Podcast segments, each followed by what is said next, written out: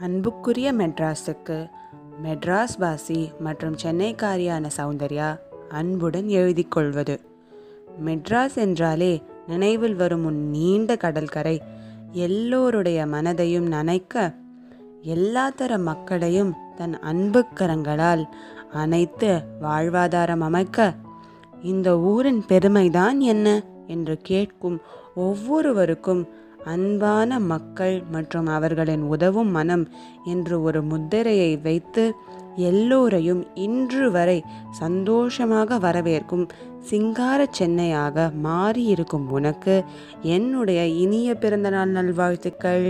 நிறுத்துங்க நிறுத்துங்க. வாழ்த்து சொன்னதெல்லாம் ஓகே தான். ஆனால் என்ன விஷயம் நீங்கள் சொல்லவே இல்லையே? அது ஒரு ஃப்ளோவில் கொஞ்சம் எக்ஸ்ட்ராவாக ஃபீல் பண்ணிட்டேன். விஷயம் தானே? இப்போ சொல்லிட்டா போச்சு. பேஷ் பேஷ் ரொம்ப நல்லா இருக்கு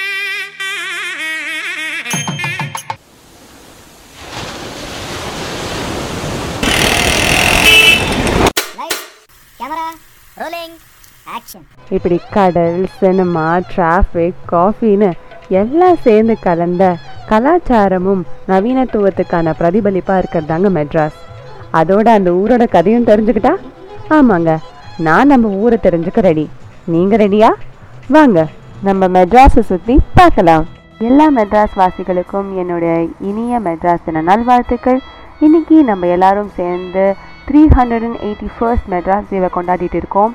நம்ம மெட்ராஸுக்கு முந்நூற்றி எண்பத்தோரு வயசு ஆயிடுச்சுங்க இந்த முந்நூறு வருஷத்தில் எவ்வளோ கதைகள் எவ்வளோ வரலாறு இருக்கும்னு யோசித்து பார்த்தா பேசுறதுக்கு டேஸ் பத்தாதுன்னு தோணுது. பட் இருந்தாலும் கொஞ்சம் கொஞ்சமாக எல்லா கதையும் அலசி ஆராய்ஞ்சு ஜாலியாக ஊர் சுற்றி பார்த்து தெரிஞ்சுக்கலாம்னு நான் இருக்கேன். இந்த ஜேர்னிக்கு நீங்களும் ரெடியாக இருப்பீங்கன்னு நம்புகிறேன் ஸோ அதெல்லாம் தெரிஞ்சுக்கிறதுக்கு முன்னாடி மெட்ராஸ் அப்படிங்கிற விஷயம் அப்படிங்கிற இடம் எப்படி உருவாச்சு இந்த பேர் எப்படி வந்துச்சு இதெல்லாம் தெரிஞ்சுக்க வேணாமா? வாங்க கதைக்குள்ளே போகலாம். பல காலங்களுக்கு முன்னாடி மெட்ராஸ் அப்படிங்கிற அடையாளம்லாம் வர்றதுக்கு முன்னாடி நம்ம மண்ணை சோழர்கள் மற்றும் பல்லவர்கள் ஆண்டு வந்தாங்க. அந்த காலகட்டத்தில் ஆந்திர பிரதேஷ் தமிழ்நாடு எல்லாம் ஒரே ஊராக தாங்க இருந்துச்சு. அப்போது நம்ம ஊரை வந்துட்டு தொண்டை மண்டலம் அப்படின்னு கூப்பிட்டாங்க. இந்த பேருக்கான காரணம் வந்துட்டு தொண்டைமான் இளந்திரியன் அப்படின்னு இருந்த ஒரு மன்னர் காஞ்சிபுரத்துலேருந்து ஆண்ட மன்னர். அவருடைய ஞாபகத்தில் வச்சுருந்தாங்க.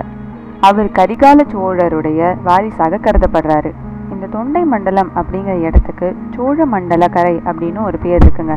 இந்த பேர் தான் இன்னைக்கு வரைக்கும் நம்ம கோரமண்டல் கோஸ்ட் அப்படின்னு சொல்லி கூப்பிடுறோம்.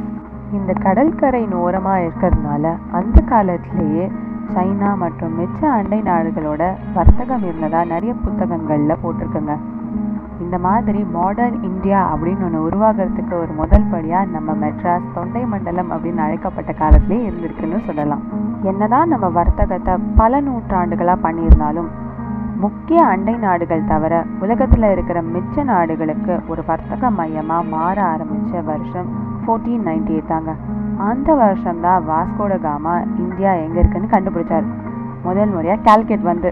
என்னதான் வாஸ்கோட காமா அவர்கள் காலிக்கட் அப்படின்ற இடத்துக்கு தான் முதல்ல வந்திருந்தாலும் போர்ச்சுகீஸ் டச் பிரிட்டிஷ் பிரெஞ்சுன்னு பலதரப்பட்ட மக்களும் சீப் அண்ட் குவாலிட்டியான துணிக்காக தேடி தேடி வந்து அடைஞ்ச இடம் தான் நம்ம மெட்ராஸ். ஏர்லி ஃபிஃப்டீன் செஞ்சுரியிலேயே பெஸ்ட் கிளாத்காக நம்ம மண்ணை தேடி வந்திருந்தாலும் மெட்ராஸ் அப்படிங்கிற பேர் அந்த நூற்றாண்டுலேயும் சூட்டப்படலைங்க. அப்போ எப்போதாங்க சூட்டினாங்க அப்படின்னு நீங்கள் கேட்குறீங்களா அது தெரிஞ்சுக்கணுன்னா நம்ம மெட்ராஸ் பற்றின ஒரு பாட்டை கேட்டுட்டு வரீங்களா?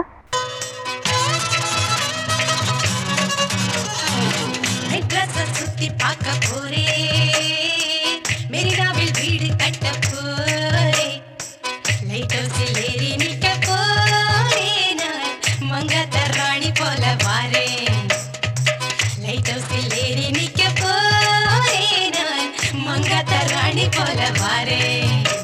மெட்ராஸை சுற்றி பார்க்க போகிறேன் அப்படின்னு பாட்டாகவே நம்ம டைட்டில் பாடிட்டாங்க.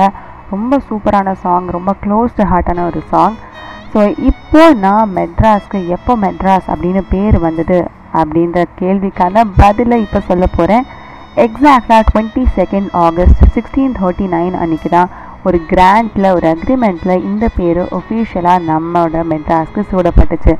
அதனால தான் அன்னிலேருந்து இன்னி வரைக்கும் டுவெண்ட்டி செகண்ட் ஆகஸ்ட் அன்னைக்கு நம்மளுடைய மெட்ராஸ் டேவை நம்ம எல்லாரும் கொண்டாடுறோம். ஆனால் மெட்ராஸ்க்கே மெட்ராஸ்னு பேர் வச்சாங்க. இந்த கேள்விக்கான பதில் தெரிஞ்சுக்க வேண்டாமா? வாங்க கதைக்குள்ளே போகலாம். பதினஞ்சாவது நூற்றாண்டில் என்னதான் மெட்ராஸ் அந்த மாதிரி ஒரு மண் இருக்குன்னு எல்லாருக்கும் அறிமுகமாக இருந்தாலும் ஃபிஃப்டீன் செஞ்சுரி ஃபுல்லாக டச் அண்ட் போர்ச்சுகீஸோட இன்ஃப்ளூயன்ஸ் தான் சவுத்தில் ரொம்ப ஹையாக இருந்ததுங்க. அண்ட் புலிகேட் அண்ட் மசுலிப்பட்டினமில் இருந்த ரெண்டு போர்ட் தான் அந்த காலகட்டத்தில் இருந்த எல்லா வர்த்தகத்துக்குமே உதவிச்சு. இந்த டைமில் தான் சிக்ஸ்டீன் செஞ்சுரியில் நம்மளுடைய ஈஸ்ட் இந்தியா கம்பெனி ஒரு என்ட்ரி கொடுக்குறாங்க. என்ட்ரி கொடுத்த கொஞ்ச வருஷத்துலேயே சூரத் அண்ட் டெல்லியில் அவங்களோட கண்ட்ரோலை எஸ்டாப்ளிஷ் பண்ணிடுறாங்க. சரி வாங்கடா சவுத்துக்கு போகலாம் அப்படின்னு சொல்லிட்டு கிளம்புனவங்க ஃபர்ஸ்ட் புலிகேட்டில் இருக்கிற போர்ட்டை தான் டார்கெட் பண்ணுறாங்க ஆனால் அங்கே இருந்த டச் இன்ஃப்ளூயன்ஸ்னால அவங்களால அவங்களோட செட்டில்மெண்ட்டை எஸ்டாப்ளிஷ் பண்ண முடியல.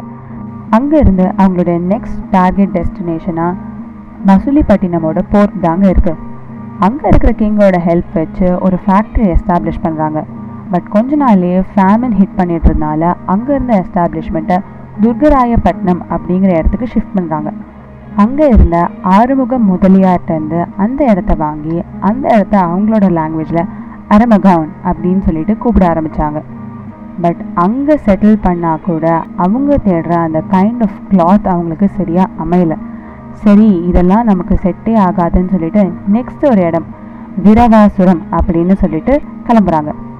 ஆனால் இந்த இடமும் அவங்களுக்கு ஒர்க் அவுட் ஆகலைங்க. இப்படி இடம் இடமா மாற்றுறத விட நமக்கு ஒரு பர்மனெண்ட் பிளேஸ் வேணும்டா அப்படின்னு சொல்லிட்டு அரமகவுன் உடைய இன்சார்ஜாக இருந்த ஃப்ரான்சிஸ் டே அப்படிங்கிறவரை பர்ஃபெக்டான பிளேஸ் தேடுறதுக்காக நியமிக்கிறாங்க. இப்படி ஃப்ரான்சிஸ் டேவை நியமித்த வருஷம் தான் சிக்ஸ்டீன் தேர்ட்டி நைன் அண்ட் அவர் மூலியமாக தான் மெட்ராஸ் அப்படிங்கிற இடம் வந்துட்டு உருவாக்கி இன்னைக்கு வரைக்கும் மெட்ராஸ் சென்னையா மாதிரி நம்ம எல்லாரோட மனசுலேயும் ஒரு நீங்கா இடம் பெற்றிருக்கு. மெட்ராஸ் எப்படி உருவாச்சுங்கிற கதையெல்லாம் ஓகே தான். ஆனால் மெட்ராஸ்னு ஏன் பேர் வச்சாங்க நீங்கள் சொல்லவே இல்லையே. பரவாயில்லையே கரெக்டாக ஞாபகம் வச்சுருக்கீங்க. மெட்ராஸ் அப்படிங்கிற பேரை சூஸ் பண்ணதுக்காக த்ரீ ரீசன்ஸ் இருக்குங்க. முதல் ரீசன் நம்ம எல்லாருக்கும் கொஞ்சம் ஃபெமிலியரான ரீசன் தாங்க. மதராசன் அப்படின்னு சொல்கிற ஒரு ஃப்ரான்ஸ் நாட்டு தலைவரோட சில மீனவ குடும்பங்கள் எல்லாரும் சேர்ந்து ஒரு இடத்துல வாழ்ந்து வந்தாங்க. அந்த இடத்தோட பேர் மதராசப்பட்டினம் அப்படின்னு இருந்துச்சு. அந்த இடத்துல நாங்கள் எங்களுடைய இங்கிலீஷ் செட்டில்மெண்ட்டை வச்சுக்கிறோம் அப்படின்னு செஞ்ச ப்ராமிஸ்னால மெட்ராஸ் அப்படிங்கிற பேர் வந்துச்சுன்னு சொல்கிறாங்க ரெண்டாவது ரீசன் பார்த்தீங்கன்னா அந்த காலத்து ஏர்லி சாந்தோம் சர்ச் இருந்த டைமில் மத்ரா இல்லை மதேரா அப்படிங்கிற குடும்பத்தினர் சேர்ந்து நடத்துனதுனால அந்த குடும்பத்தோட ஏற்பட்ட பந்தத்தினால ஃப்ரான்சிஸ் டே அவர்கள் மெட்ராஸ்னு பேர் வைக்கலாம்னு முடிவு செஞ்சாருன்னு சொல்கிறாங்கங்க மூணாவது ரீசன் பார்த்தீங்கன்னா ஒரு பர்ஷியன் வேர்ட் மதராசா அப்படின்னு சொல்லிட்டு பக்கத்தில் இருந்த முஸ்லீம் ஸ்கூலில் ஞாபகம் வச்சுக்கிற விதமாக இந்த பேரை சூஸ் பண்ணாங்கன்னு இருக்குது இந்த மூணு ரீசனில் நான் ஃபர்ஸ்ட் ரீசன் தாங்க ரொம்ப சாலிடான ரீசன்னு சொல்லுவேன். ஏன்னா ஃப்ரான்சிஸ் டே அவர்கள் கூட இந்த இங்கிலீஷ் செட்டில்மெண்ட்டை பக்காவாக செஞ்சு கொடுத்த ஆள் வந்துட்டு திம்மப்பா அப்படிங்கிறவர். அவர் தான் வந்துட்டு இந்த மதராசன் தலைவர்கிட்ட போய் உங்களோட பேர் வைப்போம் அப்படின்னு சொல்லி ப்ராமிஸ் பண்ணதாக வந்துட்டு முத்தையா அவர்கள் எழுதிய மெட்ராஸ் ரீடிஸ்கவர்ட் புக்கில் மிச்ச காரணங்களோட ரொம்ப ஸ்ட்ராங்காக இதுதான் இருக்கும் அப்படின்ற மாதிரி போட்டிருக்காங்க. என்னதான் திமப்பா ப்ராமிஸ் பண்ணிட்டாலும் அந்த காலத்தில் நம்மள ஆண்ட விஜயநகரா எம்பரரோட பிரதிநிதியாக இருந்த தர்மல்லா பிரதர்ஸ் அவங்களுடைய அப்பா தர்மல்லா சென்னப்ப நாயக்கருடைய பேர் தான் சென்னை சென்னப்பட்டினம் அப்படின்னு வைக்கணும்னு ஆசைப்பட்டாங்க. இந்த ஒரு சின்ன கன்ஃபியூஷன் இருந்தாலும் கிராண்டில் என்ன தான் மெட்ராஸ் இதோட பேர் அப்படின்னு சொல்லியிருந்தாலும் உள்ளூர் மக்கள் இதை சென்னையாக தான் கருதுனாங்கன்னு சொல்கிறாங்க ஸோ இன்றைக்கி நம்ம மெட்ராஸ் எப்படி உருவாச்சு மெட்ராஸுங்கிற பேர் எப்படி வந்துச்சு அப்படிங்கிற கதையெல்லாம் தெரிஞ்சுக்கிட்டோம். பிஎட் மெட்ராஸ் ஆர் சென்னை ரெண்டுமே நம்ம ஹார்ட்டுக்கு ரொம்ப க்ளோஸாக இருக்கிற ஒரு இமோஷன் தாங்க. எனக்கு தெரியுங்க உங்கள் மனசில் இப்போவே அடுத்து என்னதான் நடந்திருக்கும் நம்ம மெட்ராஸில் எப்படி இப்படி மாறுச்சுங்கிற கேள்விலாம் வந்திருக்கும். அடுத்து என்ன நடந்துச்சுன்னு தெரிஞ்சுக்கிறதுக்கு ஃப்ரைடே எபிசோடை மறக்காமல் கேளுங்க.